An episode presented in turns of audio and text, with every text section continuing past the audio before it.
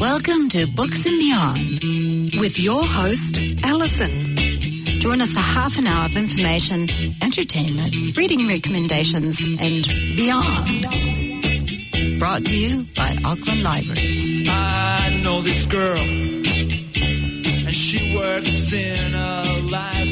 Mai, haere mai, kia ora, and welcome to our Books and Beyond Literary Lounge with Alison and Ineka. Kia ora, Ineka. Kia ora, Alison.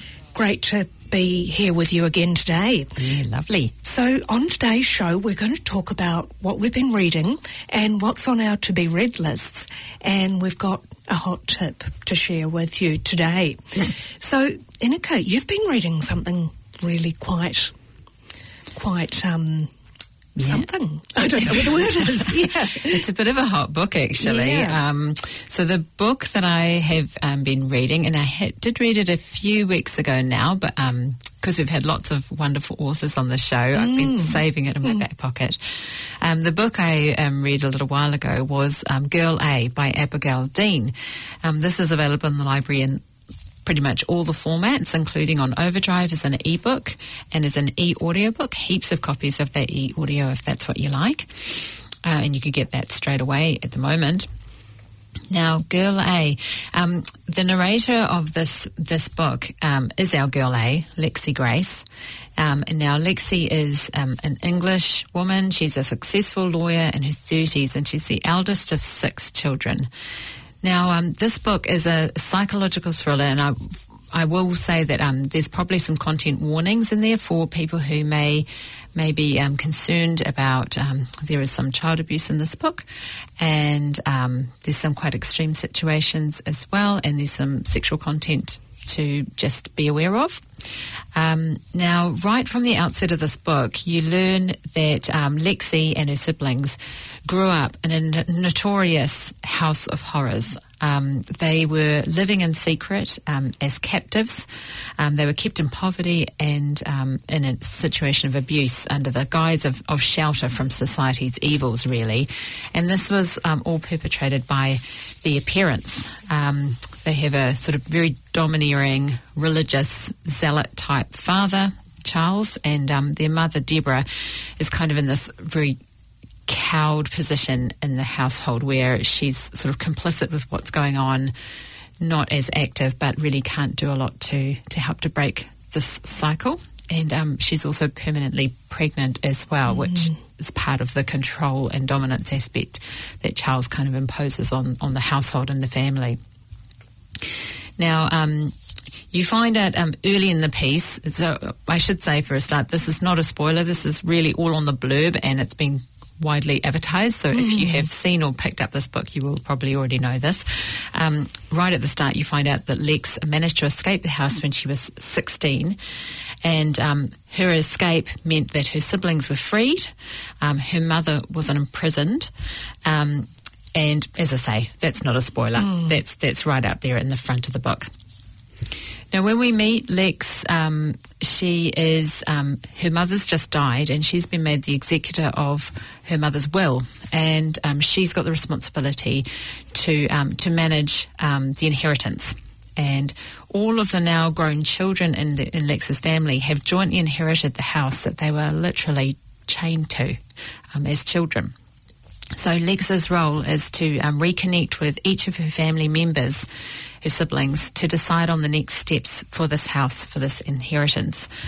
And now they're all um, adults or near adulthood by this point, and um, because they were all fostered out into other uh, different families um, when they were released from their, their captivity, um, they're all kind of dealing with the aftermath in different ways, depending on how they were brought up after that point, what their experiences were in the house, and also, um, you know, their general temperaments and their coping mechanisms, really. So throughout the book, you're you're getting pulled um, between the pa- present of her trying to connect with her siblings and the past. So she there's a slow reveals, and you get more and more detail about what's going on in the house, what happened in the house, um, as Lex kind of starts to come to terms with um, with putting yeah, her family life and her childhood under their microscope. She's tried to ignore it for many, many years and tried to block it and com- compartmentalize it into a different part, really. Um, and she's really kept it quite secret and quite separate. Um, you start getting all these sort of you've got these scenes which are really quite um, languid and these scenes of boredom because of course being stuck in the house um, there's there's control issues going on there's limited scope for education um, what's what they are learning and being exposed to is very, very limited by um, their fa- their father particularly and so you've got these these sort of slow scenes where the children are just really um, languishing you know. But then there's these outbursts of, of anger or of frustration and violence, increasing violence. And the, um, the, her father is really closing the net. Each time any, if there's any kind of resistance, he closes the net and closes up that um, net a bit, bit tighter. So he increases the control. Um, the author leaves your imagination to fill in quite a few of the blanks, um, which, depending on your imagination, can be actually a little bit worse than having all the details. Depends where your mind takes Yeah. you, really, with it. Um, it made me think quite a bit about Room, the book Room by Oh, Emma yes. Donoghue. Um, in that book, you know, because of um, the way Emma Donoghue um, creates a little bubble for her her child narrator, which has been created by his mother to protect him from the sort of horrors of this captive situation. The reader also gets gets into a bubble with Room. In this one, you're not you're not in a bubble. You know, you're you're kind of experiencing it as Lexi comes to terms with what's been happening. Um, and as the eldest in her family, you know, um, she's kind of had to deal with a lot of it. Um, so, yeah, she's she's got this kind of quite emotionless, detached voice, and it does feel a bit cold at times. But it's really related to the trauma that she's experienced and her coping mechanisms. Yes, I was just thinking it's probably the only way she could cope was to kind of detach That's from it. right. Yeah. That's right. So you've got that sort of feel in it. Um, but there's some lovely moments of, of tenderness and care, especially with um, the sister that she's closest to, Evie, in the book. Now, this is. Um, Abigail said that she really wanted this book to be less of a sort of trauma trauma porn, for want of Oh, a better yes, word. Um, there's a lot of that about, isn't there? there is. Yeah. But she saw it more as a story of hope and resilience Mm. because they do escape, you know, uh, although they are in captivity for a while, they do escape. Now, whether she's achieved it or not probably depends on what your kind of level of interest or fascination is with these kinds of stories in real life. Um, and, you know, they are in the media, these kinds of stories. Um, so if you uh, do find yourself quite fascinated by, you know, how these situations come about and what it's like to be in an environment like that and then to escape, then I think, you know, you should really give it a go. Um, the main setup is revealed early on, like I said, but um, the pacing and the structure really pulls you and keeps you turning the pages. So it's one of those ones you'll probably finish in a sitting or two if you if you've got the time. And there's some really big reveals at the end that are worth waiting for too. It sounds really powerful, actually. So, yeah, it, it sounds amazing. Yeah, it'll stay with you, this one. Well, look, um, speaking of sort of um, resilience and and hope, I've been reading something that it is quite different, but there's there's similarities. Um, I've been reading a really compelling um, manga uh, memoir this week, and um, our listeners will probably know that manga are Japanese graphic works, and because they're a huge part of the publishing industry in Japan. They are for all ages. Yeah, that's right. Absolutely. So um, this book, and as I say, it's a memoir. It's um, just published, and um, it's called "My Alcoholic Escape from Reality," and it's um, done by the award-winning manga author Kabi Nagata, who's was perhaps best known for her deeply moving memoir, My Lesbian Experience with Loneliness. Ah, yes. And that was published in 2016. And um, I think she got awards for that. And um, it's about her experience of being gay and lonely and ashamed, and, and also her struggle as a young person to find meaningful work. So, um, so we're basically looking at a, a series of of books here.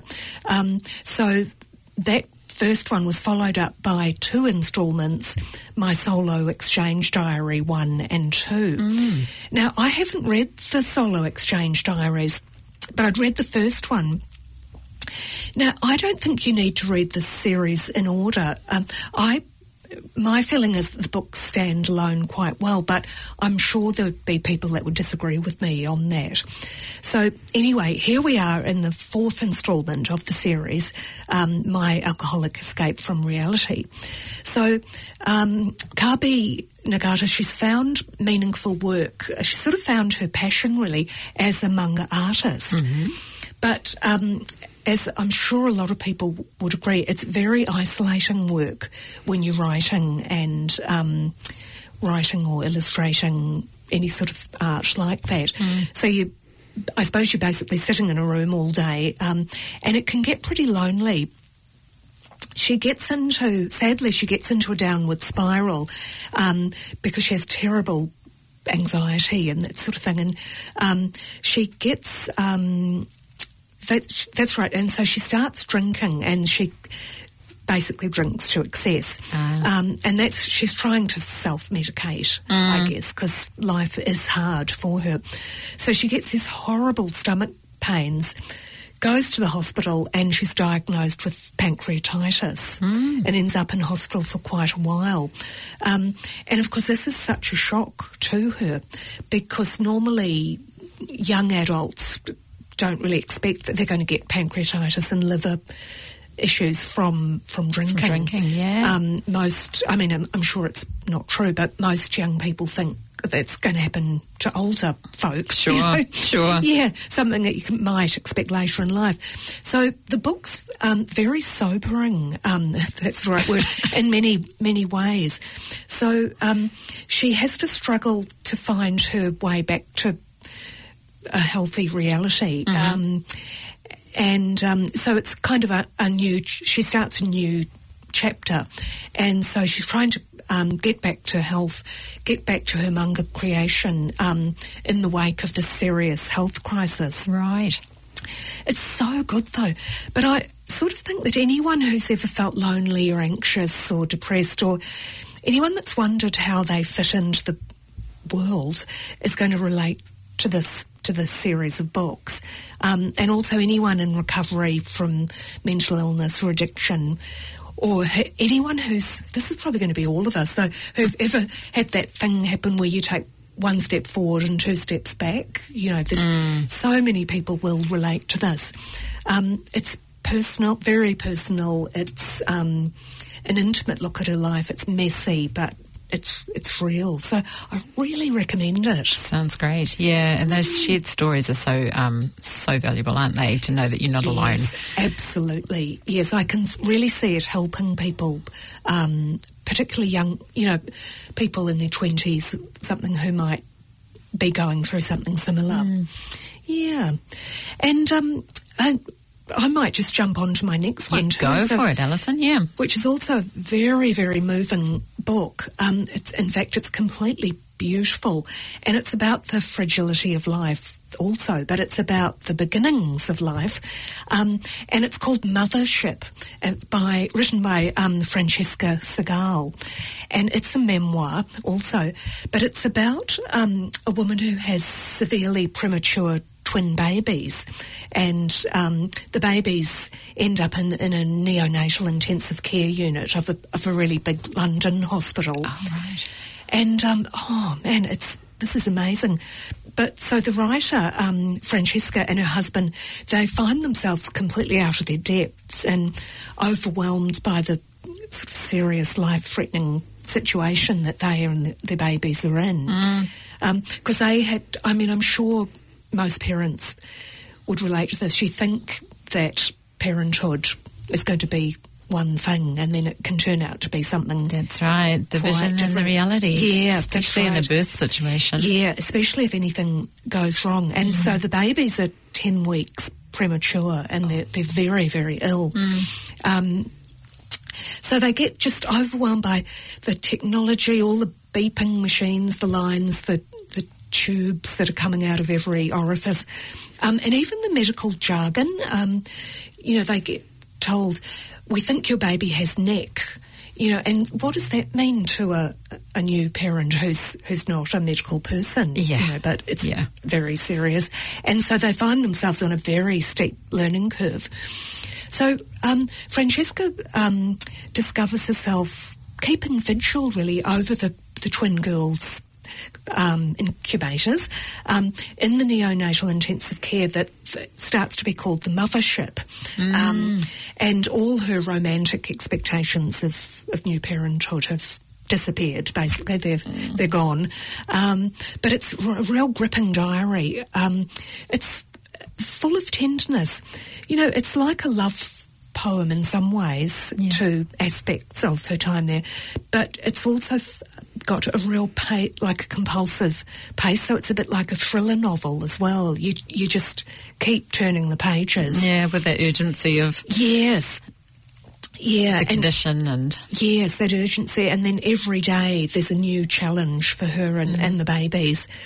Um, and she finds this um, camaraderie with this band of mothers um, that are all keeping vigil by the by their babies, and they're they're fearless, they're inspiring, and they they're taking care not only of the, the babies but of each other. it's beautiful. Yeah, so it's really it's quite an intimate um, memoir. It's electrifying, but it gets quite raucous at, at times because the mothers bond so well together. Um, so it's one of those ones. It's a real. Um, Testament to the power of women's friendships, Yeah. I'd say, and how um, yeah, how women can support each other. Um, and it's uh, also a loving celebration of her two twin daughters who um, managed to, you know, defy many odds along the, the journey. Now, curiously, the medical care that the babies receive is absolutely state of the art, and yet it feels so cold and impersonal to Francesca. Um, she talks about this institutional callousness on one hand, and yet she also knows that there's this huge generosity of the free public health system. that, Interesting. um, yeah, so, and I'm sure many New Zealand readers would relate to that. You know, so Yeah. that on the one hand, you've got the best care in the world, and and on the other hand, it feels so cold. Sure. that um that title mothership also brings to mind the sort of alien Yes, it does, you doesn't know, it? the- another world, another planet. Yes, it's almost like being on the Starship Enterprise or something. Yeah. Yeah, navigating your way through unknowns. But you know, um, it reminded me a bit of Amy McDaid's book Fake Baby, which is set in Auckland and has a lot to do with the neonatal unit as well. But Yes, of course. It's just beautiful. It's heartbreaking. It's funny. And, oh, it's a love letter to nurses everywhere because the nurses are exhausted and they're underpaid. Um, you know, and that's quite timely at the moment too, Abs- isn't it? Absolutely, it is. Mm. Yes. Oh well, that sounds like a really good read. I, th- yeah, I can think of automatically quite a few people I could recommend that book to. So Yeah. Mm. thank you for sharing that one, Alison. Yeah. Well, um, speaking of Amy McDaid and the medical scene, because she's also a she's a neonatal Yes. nurse, isn't she? Yeah. And she's an Auckland author. Um, well, my next book is also by an Auckland author um, Eileen Merriman. Um, now, she's a very talented author who's going from strength to strength, and she's a prolific writer. Um, you know, she is, I don't know how she does this, but she's man- managing to write and release a book or even two books a year at the moment while still being a practicing hematologist at North Shore Hospital. I mean, that's incredible. How do you do it? I don't know. I have no idea. I have no idea. Now, most of um, Eileen Mer- Merriman's books um, have been written for young adults, um, and she's an acclaimed short story writer too. She often um, is in short story competitions and, and uh, either wins or comes comes very close to winning. Um, in the last few years, though, she's published two um, uh, novels for adults. Uh, one is Moonlight Sonata in 2019, and um, The Silence of Snow was published last year in 2020, and that's the one I'm going to review today. Now, um, so our main characters in this book are Jodie. Now, Jodie's a first year doctor and she's working a half year stint in one of the regional hospitals. I think it's Nelson. Um, now, Jodie's the daughter of two um, well known and highly regarded doctors. Um, so, it's a small scene in New Zealand, of course. Yeah. So there's this added pressure on her to perform. Um, and so she's got a bit of imposter syndrome going on in her first stint, you know, on the front line. Now she's trying to hide that she's struggling with that fast paced and full on workload, which she feels that she should be able to cope with because she's known about it as a through her parents, you know. Yeah. And to top it off, um, she's separated from her fiance. He's a flight away. And when he does come up to see her, she's often too exhausted to really make the most of it and to really nurture that relationship. So into our second main character, Rory. Now, Ah. Rory. now he is um, a Scottish aneth- anaesthetist. I can't say that word. You know the word I Yeah, mean, right? I know what you're saying. Yeah. now he's a bit older and he's a bit more experienced in terms of his medical experience. Um, he loves literature, just like Jodie, and um, he's got a real way with words. I mean, you know that Scottish accent. Yes. you can't help but have a way with words with that. Now, what begins as a, a friendship and a kind of a mentoring relationship soon deepens into a, a whirlwind romance um, that really sweeps Jodie away. And of course, this is happening while her fiance's um, blissfully ignorant of it. But Rory's actually got his own secrets. Um, he's had a past medical procedure go wrong in his anaesthetizing, and um, it's left him with this severe um, guilt and, and anxiety. And as a result, he's having a lot of trouble sleeping.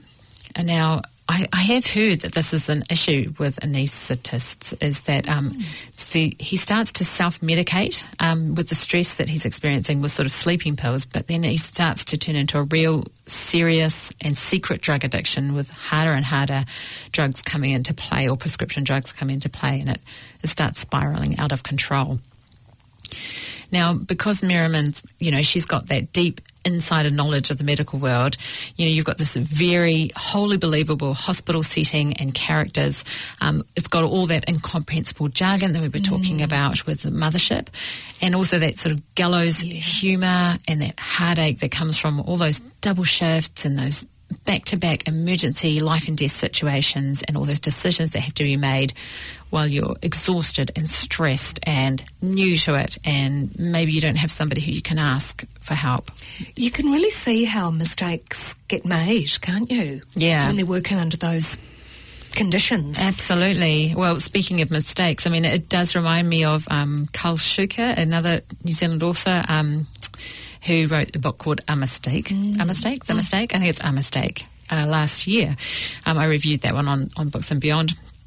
Now, like like Carl Shuker, Merriman doesn't shy away from shining that spotlight back onto the public health system and and asks the reader to decide, you know, who's really to blame when you've got patients and medical professionals both having compromised health and well-being issues because of staffing issues and budget cuts and you know complex health mm-hmm. situations and that pressure to meet government targets. Um, I really enjoyed this book. It was it was so good. It's got it's got a lot of tension and emotion. Uh, kind of sweeps you away with it. Um, there's that thread of discovery because Rory's keeping it secret from um, from Jodie, and you just hope all the way through that it works out for the two of them one way or the other. Um, it's a real page turner. It really is. Um, it's actually only in the last year, I think I've mentioned this before, that I've started reading medical dramas, and I'm really into it now. it's got that romance element that, that um, if you like, you know, ER and Grace, you know, you might um, that might really appeal to you. Yeah. Um, yeah, I, go, I don't know any of the new ones. Uh, I know the old 90s Oh, yes, dramas. like um, New Amsterdam is, is the new hot one. That's actually. right. I yes. have I have sort of vaguely heard about that on the grapevine. Yeah. Now, if you like the sound of this one, jump in the queue for it, and you can also um, get in the queue early for her next adult book coming out soon, Double Helix. So yeah, get in the queue Oh. for that too. Yeah, that sounds really, really good. Well, um, I've got been reading one, um, and it's been on the medical. It's not really medical, but it's been like a medicine for me. Oh, beautiful. That's how I'll do Books my segue. yeah, books as medicine. Um, I, look, I've loved this. Um, it's by an Auckland-based author called, um, or her pen name is Olivia Hayfield, Mm-hmm. and the book is called Wife After Wife. So, um, as you say, Olivia Hayfield, it's the pen name of the writer Sue Copsey, Ah, yes. who writes children's books mainly. Now, I'd had the copy of this book, Wife After Wife, on my bookshelf all year because I bought it last year at a reading festival. But um, I just knew that now was the time to read this. It's a really light-hearted but quite touching romp through London from the 1980s up until the present day, basically. Mm, sounds fun. And I needed something with a touch of humour and glamour. You know, maybe this grey time of year. Yeah. So, Ineka, are you familiar with that memory aid, with that rhyme, divorced, beheaded, died, divorced, beheaded, survived? I am. I went through a Tudor phase and I was oh, right, you know. teenagers. They used yes. the six wives of, of Henry, Henry VIII. Yes, yes, that's right. I could never remember which order, whether it was divorced, died, beheaded or whatever. But so good for pub quizzes. Yeah, that's it's excellent, isn't it? so now Olivia Hayfield, she's um, set out basically to write fiction, modern fiction that's based loosely on Tudor history. Um, I quite like these modern retellings of historical figures because, you know, when we learned history back in the day, often the the characters were quite two dimensional and you didn't really learn a lot about their motivations or their backstories. that's true. But fortunately, we know that's changing now. So, um, this book, anyway, it's a modern take on the life and loves of Henry VIII.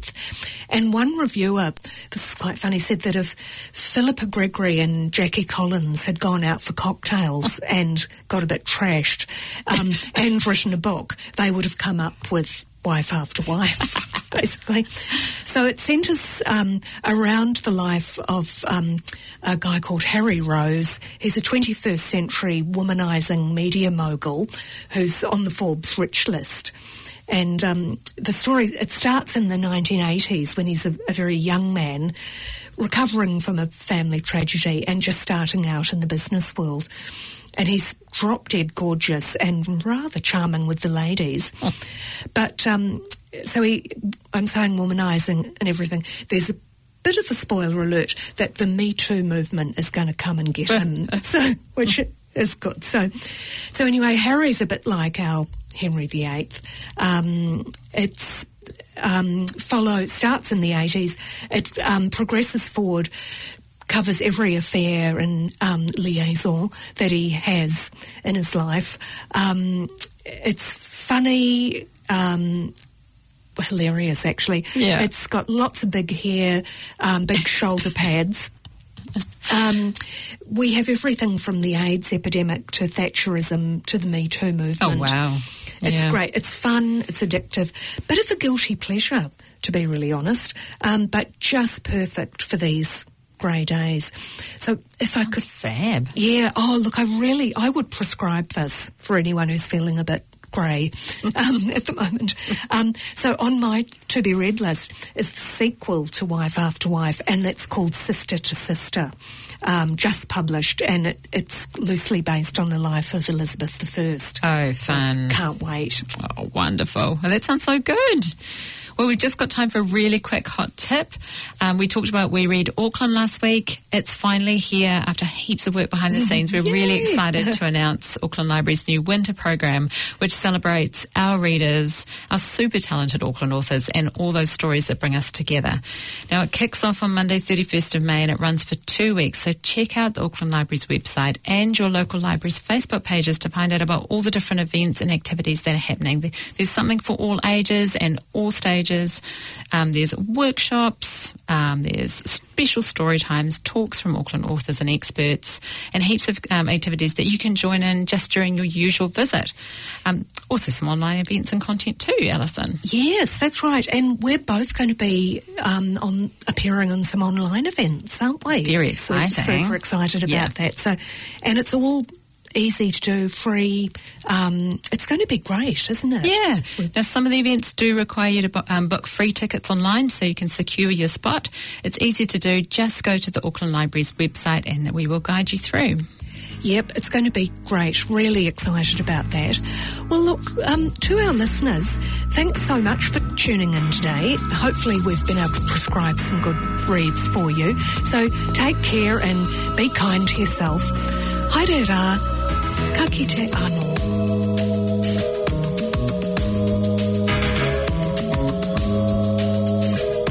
This program was brought to you by Auckland Libraries Find us online at aucklandlibraries.govt.nz and catch the program next Sunday at 9.35 p.m. on 104.6 FM or anytime online at planetaudio.org.nz slash books and beyond.